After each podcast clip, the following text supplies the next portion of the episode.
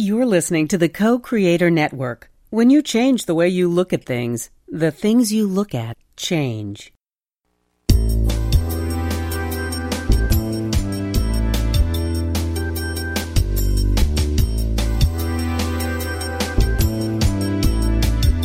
Good afternoon. Welcome to Why Shamanism Now, a practical path to authenticity with your host, Christina Pratt, director of the Last Mask Center for Shamanic Healing. She's talking about how shamanic skills can bring us to physical, emotional, mental, and spiritual well-being, especially when nothing else can. Now, here's your host, Christina Pratt. And welcome, everyone, to Why Shamanism Now. This is your host, Christina Pratt, and I'd like to begin our proceedings here today by taking a nice deep breath and calling out to the helping spirits to be with us. So I call out to your ancestors and to mine. I call out to all of those who bring that which is good and true and beautiful from our ancestral lines. These true ancestral helping spirits who are here with us to support the living in doing what we are called to do in our own time. I ask these ancestors to help us to remember that which is strong and true and eternal and helps us to have the practices to be good humans. And I ask these ancestors also to whisper in our ear and help us to understand where we need to go beyond where they went, to do things differently, to innovate, to create change, to transform, and to be the true medicine of our time. And I ask our ancestors to help us to feel the wisdom in our own hearts to know the difference. And as these human ancestors gather around us, let us reach through those humans into the non-human ancestors all around us, all those many manifestations of life, that great diversity of that spark of life all around that is in nature, in its many forms, all around us, every day. And we call out to these ancestors who were here long before there were humans and will be here long after. We call out to these energies to come and help us to understand more deeply our own true nature, to find the essence of our own soul, and to let that resonate deeply within us and guide us in our efforts here as part of this great web of life. And we ask these non-human ancestors to help us to remember when our humanness is leading us astray and help us return to this larger family that is life on earth and understand our place in supporting that great expression, diverse and beautiful, of life here on our planet. So let us call these ancestral helping spirits in their many forms in to gather round us, and then focus our awareness to gather ourselves from wherever we might be into our head, from our head down into our heart, from our heart even deeper down into our belly. And from this deep place within ourselves, let us connect with the earth and with this day.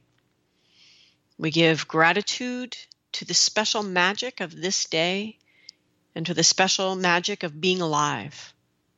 We give gratitude for the deep compassion in the earth's dreaming that anything that needs to change here can still be changed as long as we are all still breathing.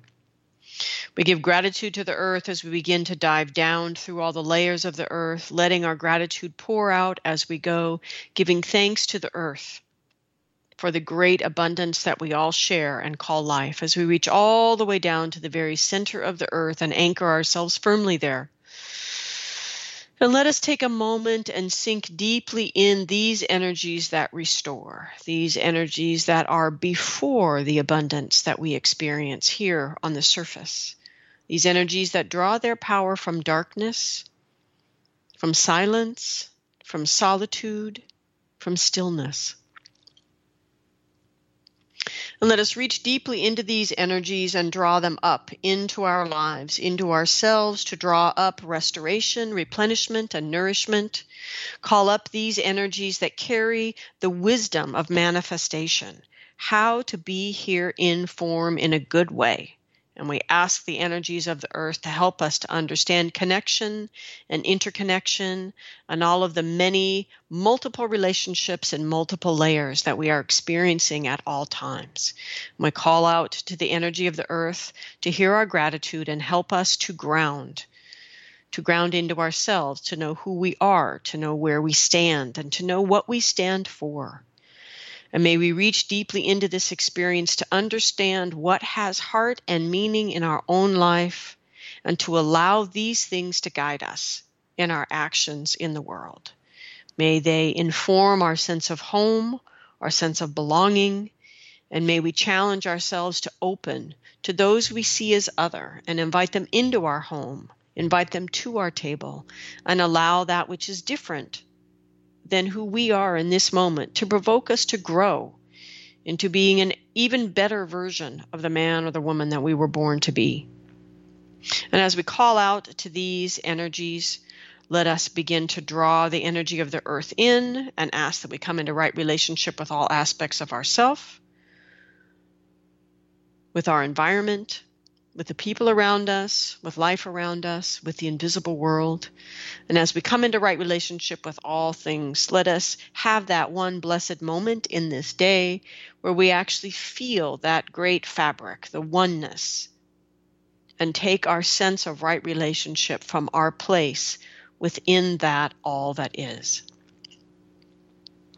And let us draw our energy up from our belly to our heart and our heart to our mind as we complete the journey rising up out through the sky and whatever weather it holds for you, out through the atmosphere as it moves on and out into the cosmos, all the way up, passing through all the heavenly bodies and the great mysteries of our universe.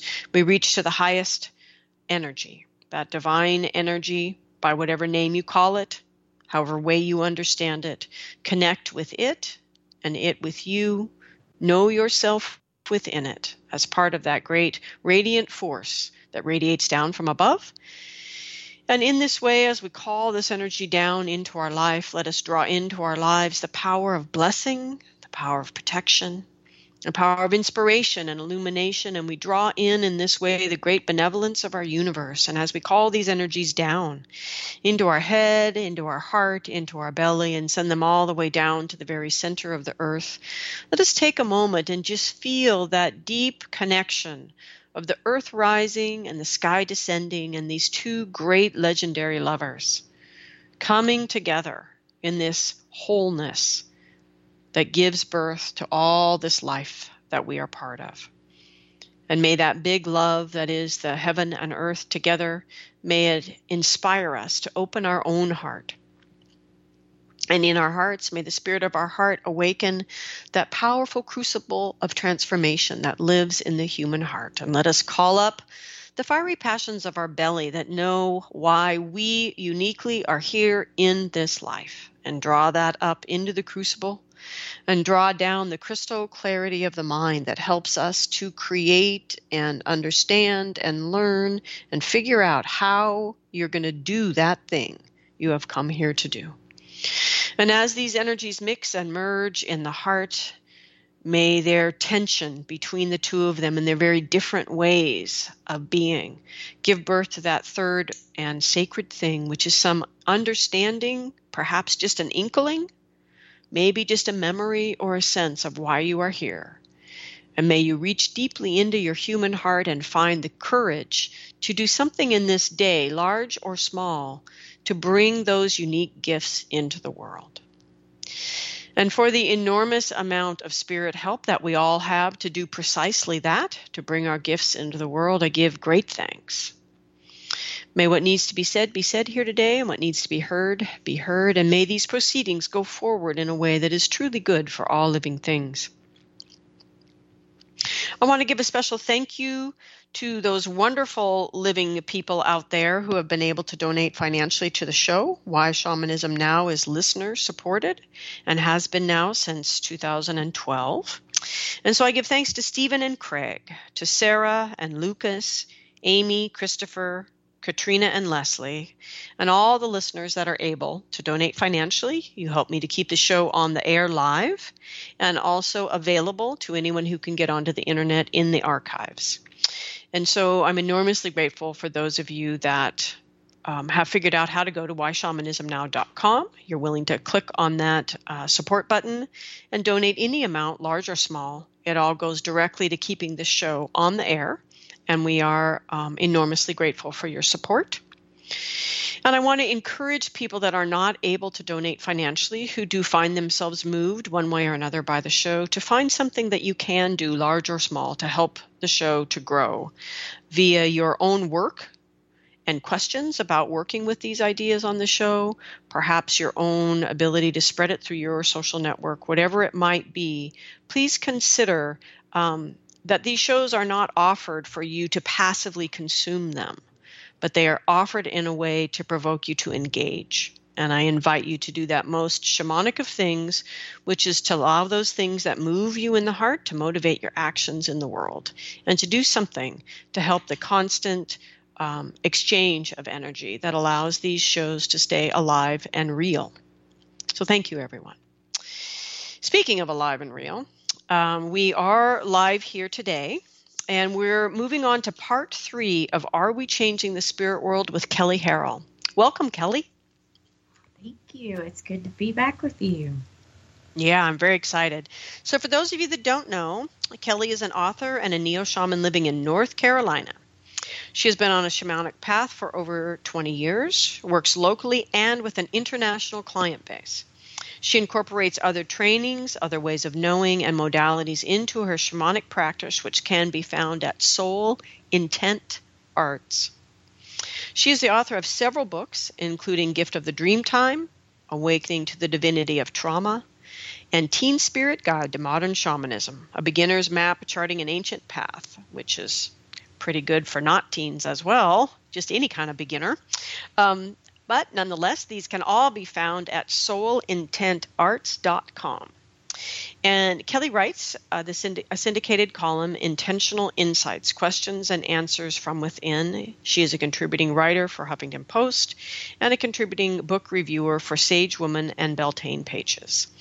She is also the proud founder of the Safe Room Project, a nonprofit support network for sexual assault survivors, their partners, families, and friends.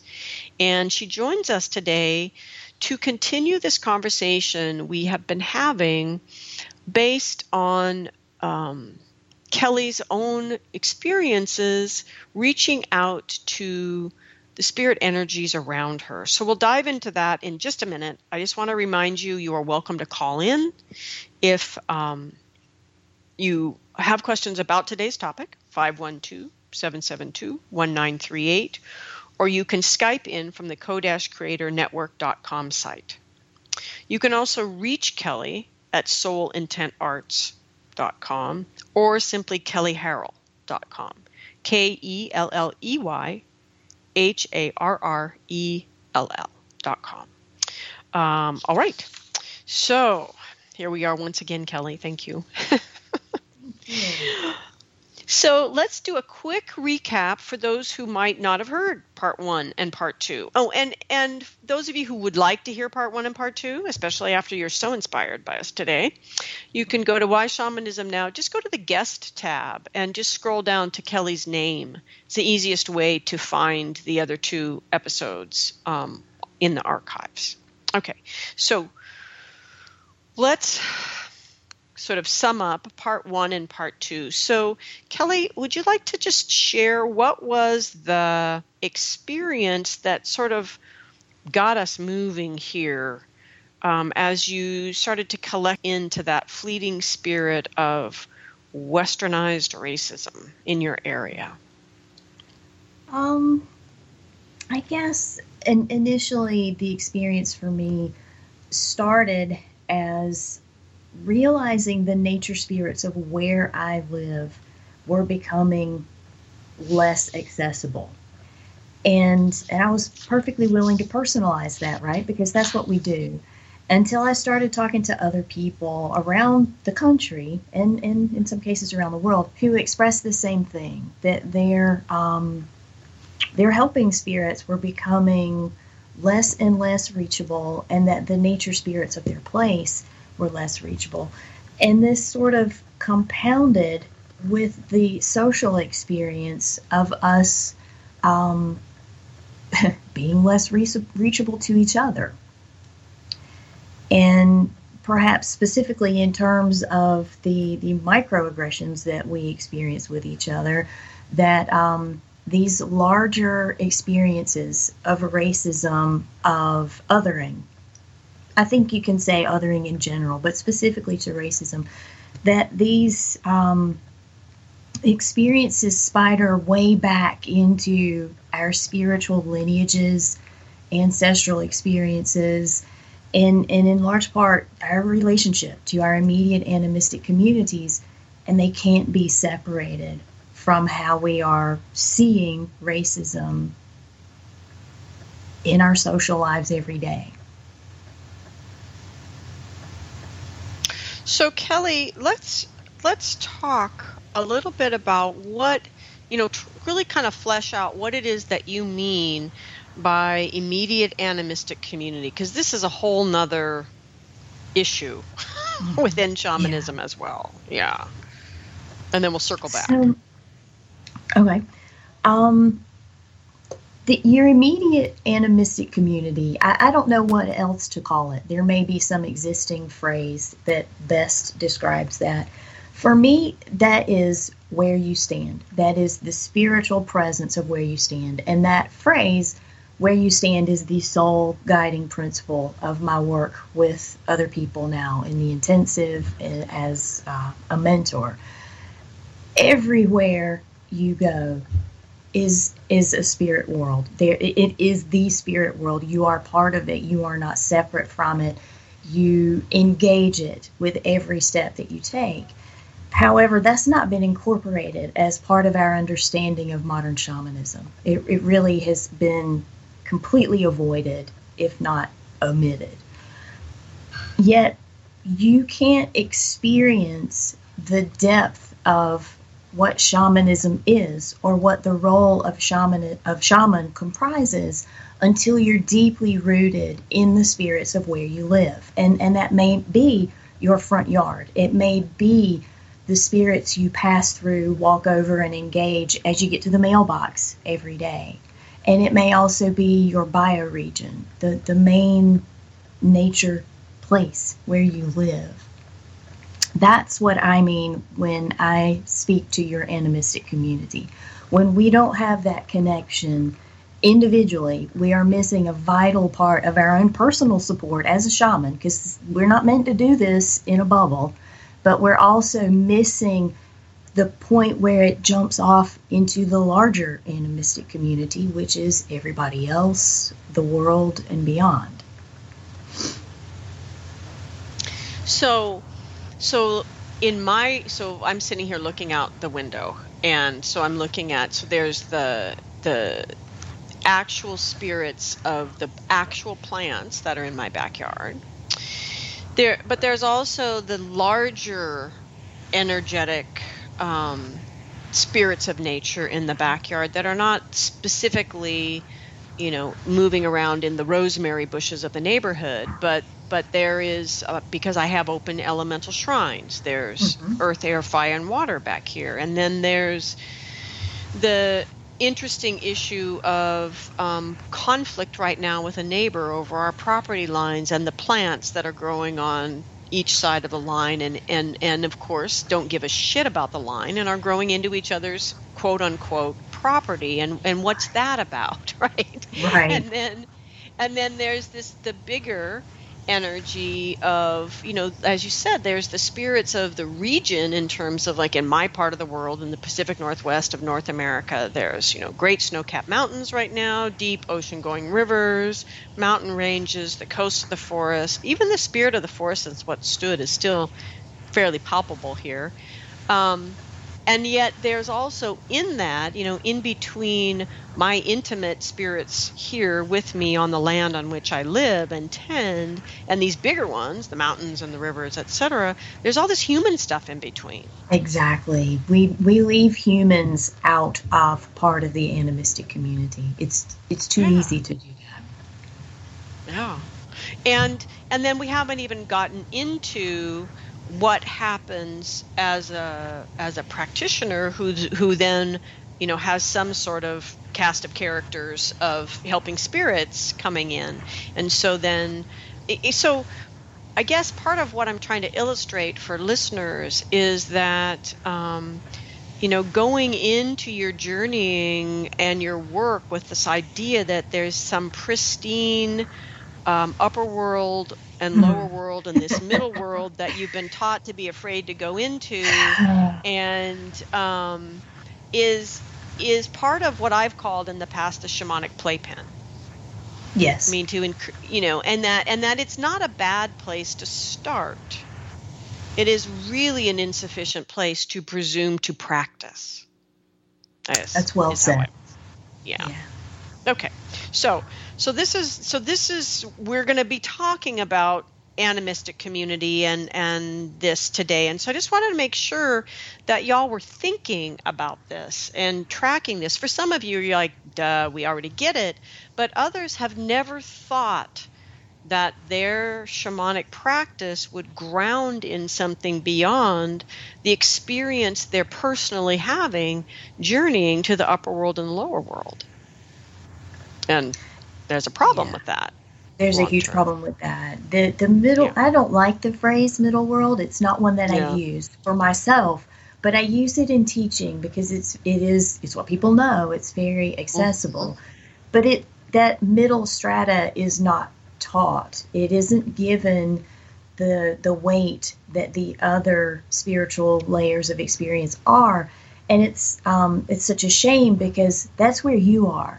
That's where you've mm-hmm. always been, and it's the one that you know best, and it's the one that you have to be able to survive in every day. You cannot bypass it. Yeah, yeah. And let's be clear, to continue to practice without it is a bypass. Exactly. Oh, yeah. I mean, really. Okay. Yeah. yeah. Spot All on. Right, so, yeah. So circling back. So, so this, so this um, part one, we we were exploring this possibility, and obviously the the answer was yes, you are. This possibility that we in our actions and inactions could begin to affect this interface between humans and the invisible world.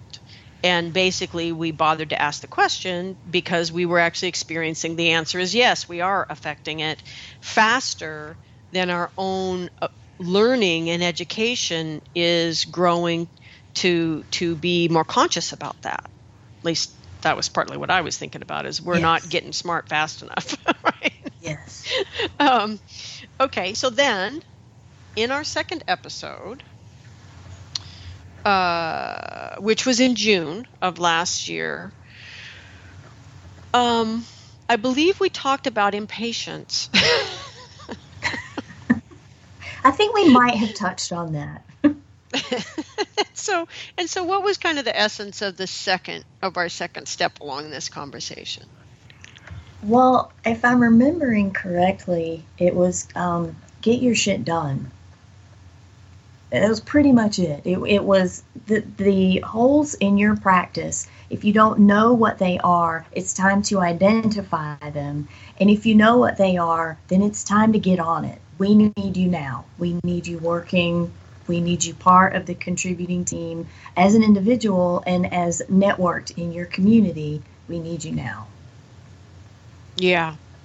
And so a piece of that was was was starting to name another bypass, which actually we are not remotely the first to name. I believe James Hillman named it first. I don't know how long ago he did that in his famous declaration that psychotherapy is self-masturbation at some sort of conference or something like that. But just this idea that that putting our shamanism in a box of self-help, right, is a bypass as well. Not that we don't need to help ourselves, not that we don't need to heal, that's not the point, but but limiting the power and potential of where we would go or what we would do with shamanism in our life is um, in, in that self-help box was really pretty much missing the bigger point. Right. It's It may be shamanic, but it is not functioning in the role of shaman. Yes. Yes. Okay. And and so then we move into this really interesting realm, which I feel like only exists in our life because we as a culture no longer initiate our children into adulthood. And so our scale, our, our experiential scale for what it means or can mean to be a fully functioning, emotionally mature, spiritual adult in our world, our, our our calibration for that is just way, way off because we are so, so long away from systematically um, understanding our responsibility to in, to initiate our young. And so consequently, people treat every single transformation they have as if, oh my God, this is my initiation. Yeah. Every yeah. single big transformation. And, you know, people, from a shamanic perspective and many shamanic cultures, it is the nature of life to fall away from your center. And that you will experience big transformations, big dreams, big life experiences that, that help you course correct and get back. And that's called being human. It, it doesn't mean anything more than that. And if you're not experiencing that, that's another big bypass. So it's important that we are experiencing these transformations.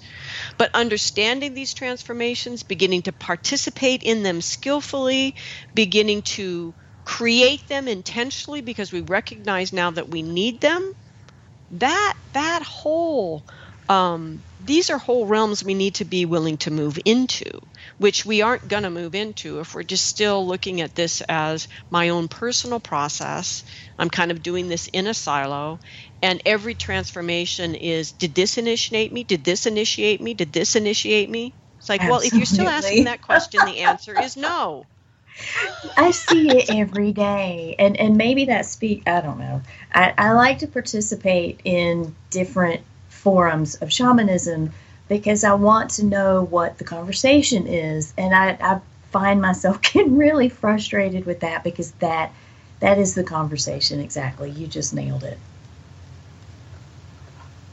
And it and, and the thing is, it given given what we're really talking about today, whether or not you are personally called as a shamanic healer isn't even the point today.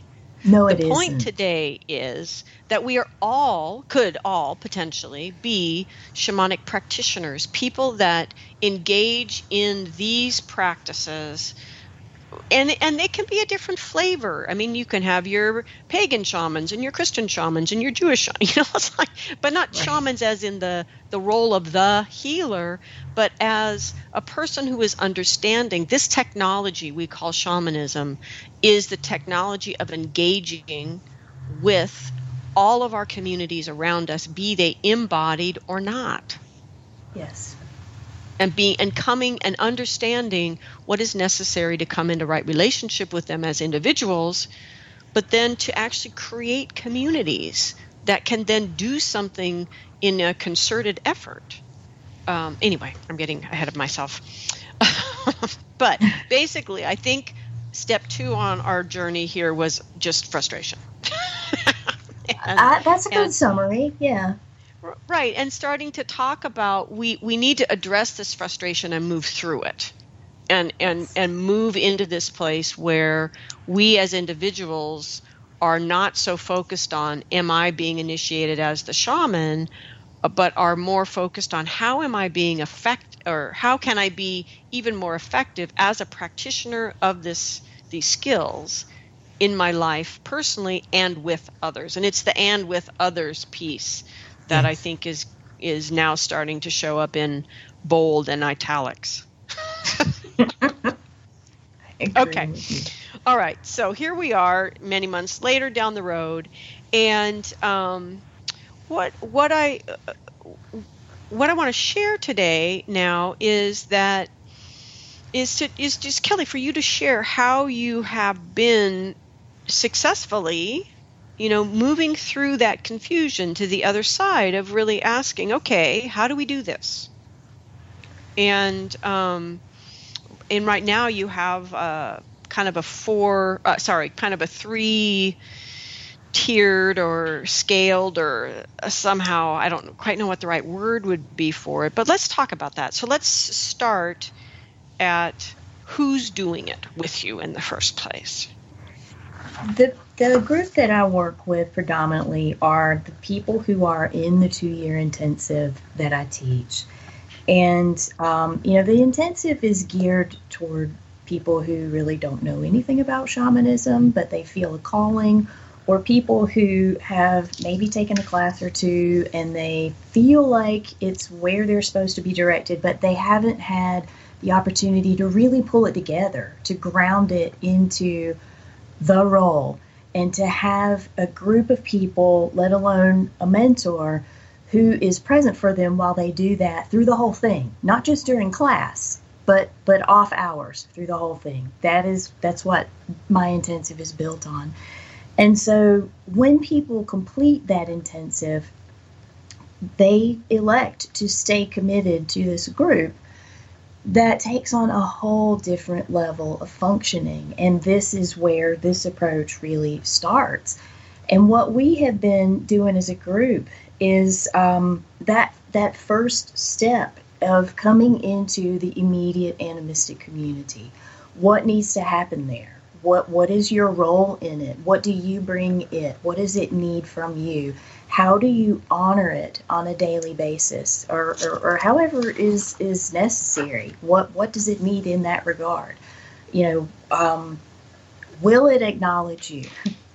And that that's a whole other question that gets a range of answers, because part of what we're dealing with in as modern shamanists is we didn't originate here.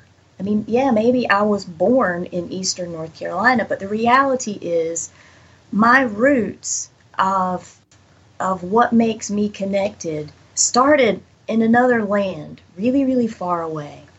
And that's where the ancestral work component of this comes in. I guess if we're if, if there's steps, that's the second step. I'm not always sure that they're done in that order, but there are two distinct pieces of this.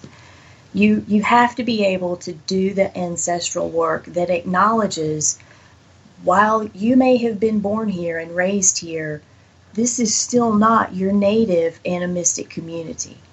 And so how are you going to make the peace with that fact? How how are you going to do the ancestral work that brings your lines to the present so that you can be wherever you are and be effective in that animistic community? That's that's the crux of the work that we focus on, and that isn't something that happens quickly. It's not something that right. happens at the same pace. It it may be a lifetime of work. It doesn't mean that there isn't significant um, im- improvements and strengthening done in these relationships, but this is your life. This is what you commit to as being an animistic person in the role of shaman. This is what you do. This is what it looks like, and you are not meant to do it by yourself. That that's the focus of the work that we're doing right now. Okay, and so as you, you just to granulate here a little bit more for people. So one of the things then, if we look at like the kind of the, the beginning of looking at this ancestral issue as you shared it is. Um, You delineate it out, right? So we have the guilt and shame, or whatever our relationship is with the with our our history of colonization. Exactly. Of uh, and and and then there's the whatever what is that history? Then there's there's the the aspect of to what degree am I a victim of that, and then to what degree am I a benefactor of that, and to and to to be willing to have the patience, but also in in, in a sense the stomach, the strength of heart, yes, to to look honestly at this and and recognize w- what is true historically, and to take responsibility for it as we are able to through shamanic technologies, um, but also.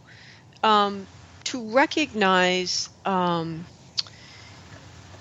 the resistance to doing that is coming from systems wanting to stay the same.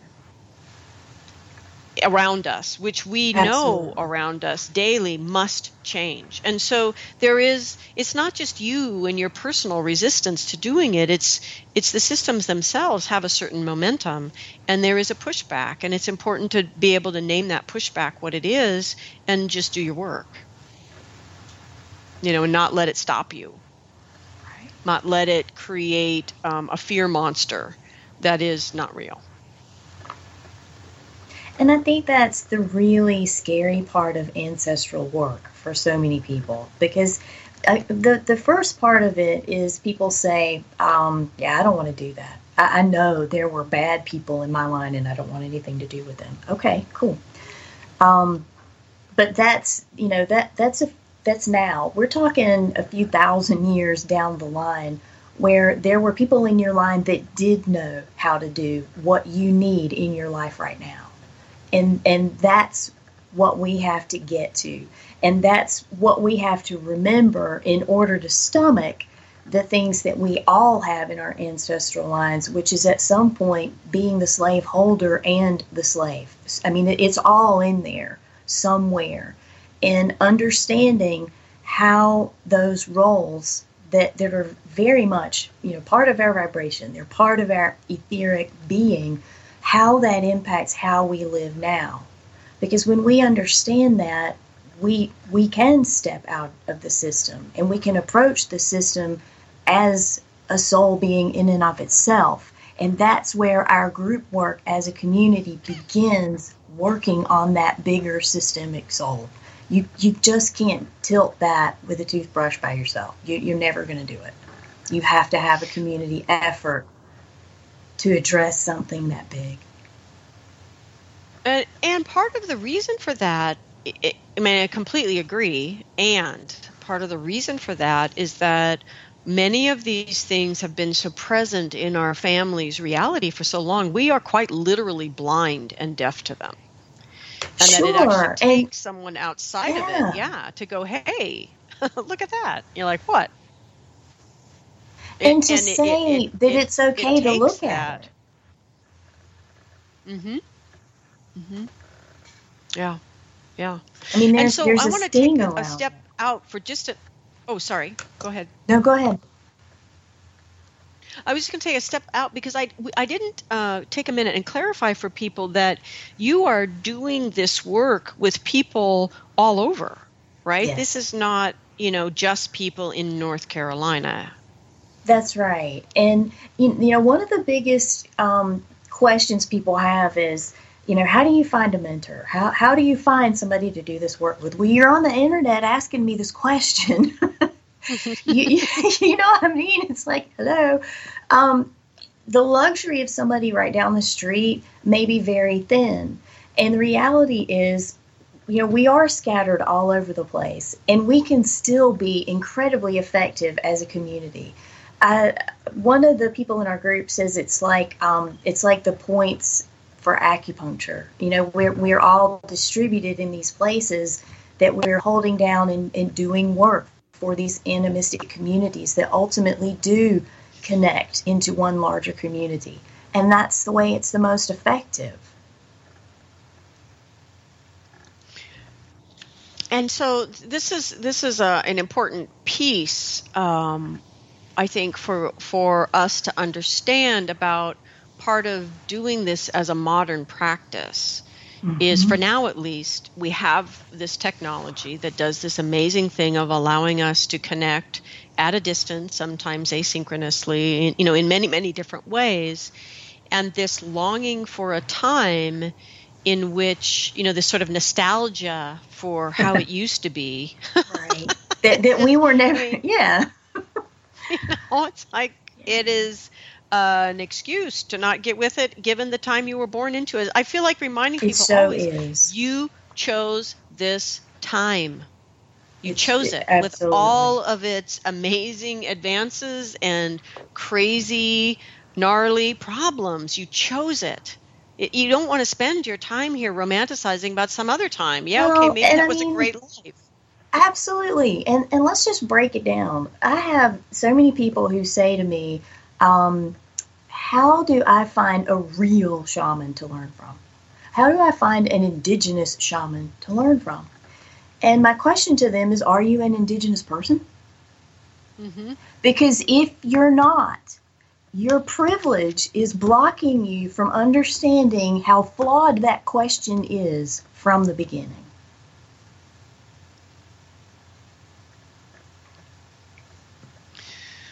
So, where, so then we're in this place now where we've got people all riled up. I don't know what you mean. Gotta, gotta question things that they've taken for granted, which were part of our, frankly, our privilege of engaging in shamanism in a particular way. We've romanticized things, we're mm-hmm. sentimental about certain things, and in the meantime, our country here in the United States at least elected Donald Trump. And I know that there's, you know, various and sundry other countries in the world that aren't so happy with their fearless leader either. So in the meantime, people, you know, things are going to hell in a handbasket. So right. the the The point, then, of, of this series is, so what are we really being asked to do by our time? And so we have this, Kelly's speaking about this, this beginning place of grounding into your relationship with the energies around you and getting yourself into a place through your own work, whether you're doing it yourself, whether you're calling on the community to do it, or specifically the shaman to do it. But basically, you are looking at what healing do I actually need to do myself and in my ancestral line and in my relationships with the animistic community that I am in to be able to now respond and bring my piece to the medicine. How, how do I... Let me do what I need to do so I can begin to contribute my piece. Because the medicine for our time is going to be a collective medicine. There isn't going to be a savior. Yeah. An individual. And it's a second coming. I mean, that, that whole story is to get us to passively sit back and be herded to the slaughter, yeah. right? That we we are it together. We are not it as as an individual waiting for some super uber shaman to come save everybody. Or maybe an alien. Maybe it's going to... Anyway, sorry. That's a different um, show. Yeah, right. That's a different show. It, that, that, you know, that we we are the people. We are the living. It is our job to become the medicine. Okay, so next step then is looking at this, you were saying, looking at this ring out, um, where...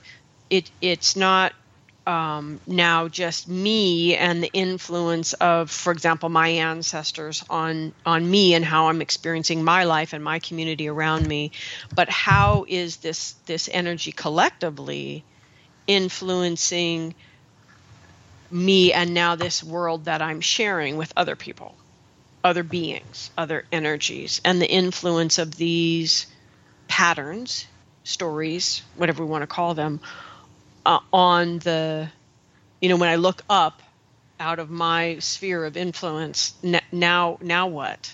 so, right. So you were talking about, you know, when we go out a ring in the work into this, um, from this where, you know, cleaning up where I stand, then there's this next piece to work on. So, for example, for you, as you look out, there's that, those tired Um, spirit helpers and this transformed energy of racism needing, assist, you know, like all of a sudden there's all this stuff going on. Exactly. And it was always going on. Mm-hmm. And our ability to be able to tap into that lies in doing this kind of work. And then, and so... In terms of your group, like, is there an example of your group? Well, actually, it might be interesting. Is there an example of your group actually sort of successfully responding to something as a group, and then an example of trying and how it fell apart? I'll think. I'll try to think of the same myself. I mean, I um, learn a lot from where we try and fail. You know? Absolutely, and and I, I think at this point we're all still in that healing phase, in, in different parts of that healing phase of coming into that animistic community, each in our own places. So I, I don't know that we have that. You know, I don't know that we have a success mm-hmm. or failure to fall back on at this point. Um, I can say that it's not a straight line. And there, mm-hmm. you know, each of us has had points where we do this work in, in establishing relationship with our immediate nature spirits, and we get redirected to some ancestral component that needs to be dealt with. And then that kind of redirects us back to a different angle of the the animistic community that needs to be dealt with. So I'm, I'm not sure that we are at the point of success or failure yet, other than the successes have been progression. It it does mm-hmm. continue. It does deepen. So I was thinking of a, a kind of a, it's a small example from my own uh, community. But ten years ago, we were told, among many other things at that point in time, to change our relationship, transform our relationship with money. Mm-hmm. And that got a little backburnered because we had a gajillion other things to do. And yet, every time we, we dance the vision to bring it in more fully, it, it, it, it always presents itself as an important thing to do. And so finally, now ten years in, we we have the capacity, I think, to approach this. Plus, we also have all this marvelous work that Charles Eisenstein is doing out there in the world, in the in the big community. And um, what was interesting is that prior to this point in time, the the council of people that this kind of fell under their responsibility for tending in the community, they kept Uh, journeying to find out what they could do to change the community's relationship with money, and kept doing this as these um, r- rituals on behalf of. And it didn't work. And it, and and these rituals were defined, you know, divined from spirit, et cetera. But part of it was not understanding this exact work we're talking about today. What is? How do we guide people in in the individual process of their own relationship with love and money to circle back to then how we change it in the community specifically, and then how we change it in our interactions, in our extension outside of the community, and on and on. And um, and so we kind of failed miserably, making the same mistake over again probably three times, three different years. And now this year, partly because there's other things in the field that we've been able to draw on, we're actually starting um, a four-month experience where people get to engage with with more in the way that we're talking about. What are the roots of the relationship with love and money that we have? Why are they separate, et cetera, mm-hmm. and moving through this process. So, so I guess that's an example of um, recognizing that these sort of the, the magical shamanic spirit fixes were not working. you know, that right. We actually needed to get dirty and really look at our own stuff. Um, yeah, but I was also thinking, you know, in this in this phase, this this next circle out, though, it is the place where we begin to look at, for example, I always connect in to the spirit of the forest that once stood here in my neck of the woods, which is a temperate rainforest, right? Should be. And um, and the and the old growth trees that still stand, because there are a few, and connecting into that. But what we haven't done yet as a community here, the local part of my community that would be here, would be to look at what is our relationship with our ancestors who logged this mm-hmm. land. And and with those trees we still turn to to support, and yet they're standing as individuals where they used to be a coherent, you know, web of energy from, um, you know, from mountain to coast, filling everything. And and that we haven't replanted trees. We're replanting grapes so we can make wine. I mean, you know, it's like it's uh, you know, it's really, what does that mean to the spirits of the land here? And And their own, I don't know, I hate to say destiny, that's such a human term, mm. their own nature, their own true nature. Um, I don't know, be interesting to discover that with them. It sounds like you're on the road to discovering that. Yeah, yeah. And then how could that relationship, there's something that's totally the leap here, but this is, I believe, or at least what inspires me in your work, Kelly, is is that ability to make the intuitive leap that if I could fix my relationship with trees, it would affect my capacity with race relations. You know what I mean? Well, I was going to say, I don't want to leave that nebulous. I don't want to leave that like, oh, just go sit with the trees and everything will be fine. I, I don't want to I don't want to bring it up that way, because in reality, people's lives are impacted every day, and we are mm-hmm. responsible for that. And I think this is this could go. We could talk about this forever. But, you know, as someone descended from northern Western Europe, there's a great deal of ownership in my lineage that, that has to be done and cleared in order for me to understand how my people got here and how they participated in the way all of this played out to the dynamic we're sitting in right now. And maybe that's too granular. You know, maybe I don't have to do every step of that, but but that's what's on my plate intuitively right now.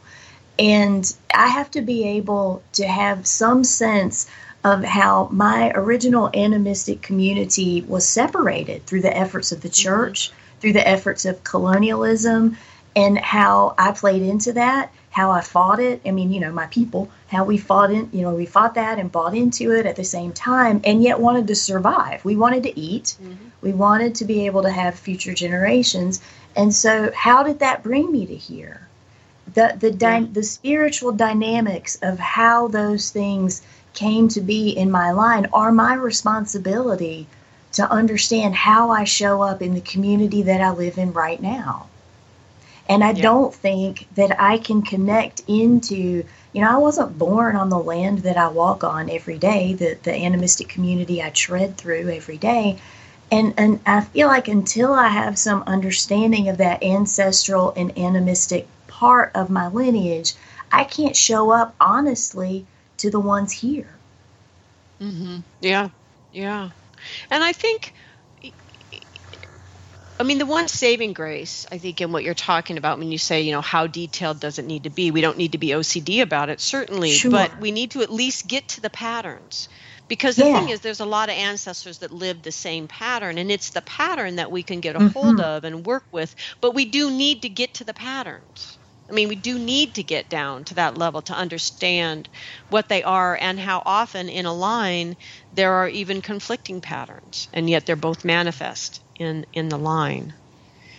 Yeah, it's a, it, there's, and I guess the piece that I want to connect is that, as you connected earlier, that if I can change my relationship with the other as in the forest, I am that much better able to change my relationship with any other human I project otherness onto. And yes. that any effort to transform it, uh, shamanically needs to be re- not repurposed, but immediately brought into how do I apply this kind of everywhere else? You know, it's like I right. keep it rolling right. into my actions, my choices, my... my thinking about what, which Brussels sprouts do I buy and why? Well, yeah, and and and those are the decisions at a spiritual and mundane level that impact the system, that, on both levels. Mm-hmm. Yeah. So we have. Oh, wow! Running out of time. So I know. I know. We have, yeah. Ah. Right. So we have. but but. I mean, the beauty of what you were talking about, though, is that there's still this other level, even bigger, to talk about, which is, which is, how do we begin? Okay, so let's say we get, let's imagine a future next week sometime. um, when we, um, you know, we, we, we've, we've gotten right with ourselves, we've gotten right with these energies and our entire animistic community around us and all of the history that that means, all of that, we're into this place, which, which I know in my experience as I do the ancestral work, it does change what I can see. And so let's imagine right. we're in this place where we can really start to see these larger shared cultural energies that are perhaps moving through even larger regions and larger times, like time spirits. Um, right. And and how, because what I'm really interested in right now is, can we right now before I'm dead, which is, you know, not that long, you know, I mean. I think it too. I, I'm laughing because I think it too. It's like, can I actually have the lived experience of working with a bunch of practitioners who not only have the skills, but have this history of these layers of work to actually approach some big shared cultural nasty time spirit that is not supporting life and is not dying fast enough, right. you know? And and how how would we make, literally through our work, make that medicine? And to me, the, the I have the same feeling with this that I have around the issue of climate change, which is we're past the tipping point. You know, sure. this we we need to get there now, because now is the time, and it's the only time.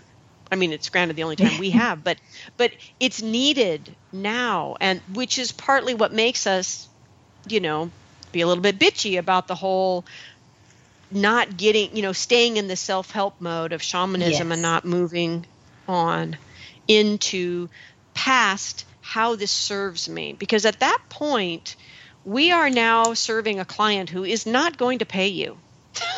You know? I mean, I say right. this all the time about the ancestral work. You know, the dead don't pay. Exactly. We, yeah, we talk about that in the death work classes that I teach. Like, this is some of your I mean, biggest work, and guess what? And guess what, right? And um, and so for me, this is this is the the conversation that I'm really interested in right now. Um, and like I said, and and maybe it's entirely self-serving, but I just like to do it once before I die. I mean, even if those who live after me go, well, we kind of messed that up, but we tried. I mean, even if it's not a great version, I just want to do yeah. it once. Yeah. So anyway, so so this is this is what this this application of our shamanic, for lack of a better word, skill set and these technologies of working between the realms and working, co-creating with our spirit help, co-creating with each other, all all of these things that that are particular to a shamanic skill set allow us to do. Okay, so so so what we're inviting people in the world, frankly, to do, if you're interested in going in this direction, what is it that we can do for life and for our world humbly, with these skills, and to be creative and and really work this as an art. What what is the art? How do we make that medicine for our time? So what I want why don't you take a minute and just share with people like your invitation to work with you. How do they connect with you? What's available to them? Just quickly kind of recap that so people can, you know, get on the internet and Google and get to you. My invitation to work is to find shamanism where you stand, not in another time, not in another place, another culture, right under your feet. That is what I can help you do. That is my calling. That is what's right in front of us now. Um, I, I do this through private mentoring sessions and through a two-year intensive. And honestly, it is my joy. It is what I love doing the most. Um, and it, does the yeah. two-year intensive start again every two years, or is it concurrent it, groups, or how does that work? It starts when you want it to start. It's paced nice. the way you want it. If if it takes you years, that's fine. It's slated to be a two-year program, but it's done at your pacing, um, enough that it, you stay accountable in your timing, but not so rushed that you feel overwhelmed. And in the company of a tribe of other people who are doing the same thing or who have completed that work and are there to help you get through it yourself. Nice. It's not just me, right? I think it's wonderful that they want to do that. It's not just me showing up to hold that space, but there are other people who hold it for you. And and, and I feel like this last couple minutes, that is one of the most important things to amplify, is that I am the epitome of, please can I do my shamanism by myself in a cave?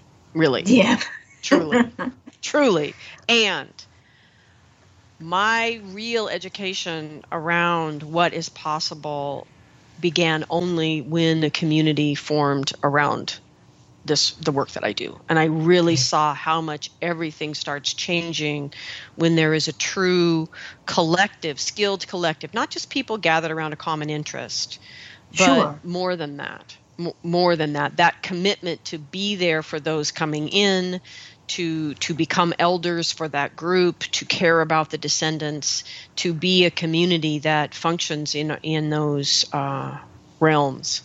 Uh, has changed totally, totally opened up everything that shamanism gave me as an individual. It opened at least that much and more as a collective. And I want to echo that and encourage people to begin to look for that in your life. And if you're way out in the middle of nowhere, you know, here's the technology that can allow us to bridge that gap at in our time, as long as we have electricity. So, there you go. Um, So, Kelly, thank you again for joining me for yet another hour, um, moving this conversation forward. Um, everybody, you can reach Kelly at soul intent arts dot com or simply Kelly Harrell, K E L L E Y H A R R E L L dot com.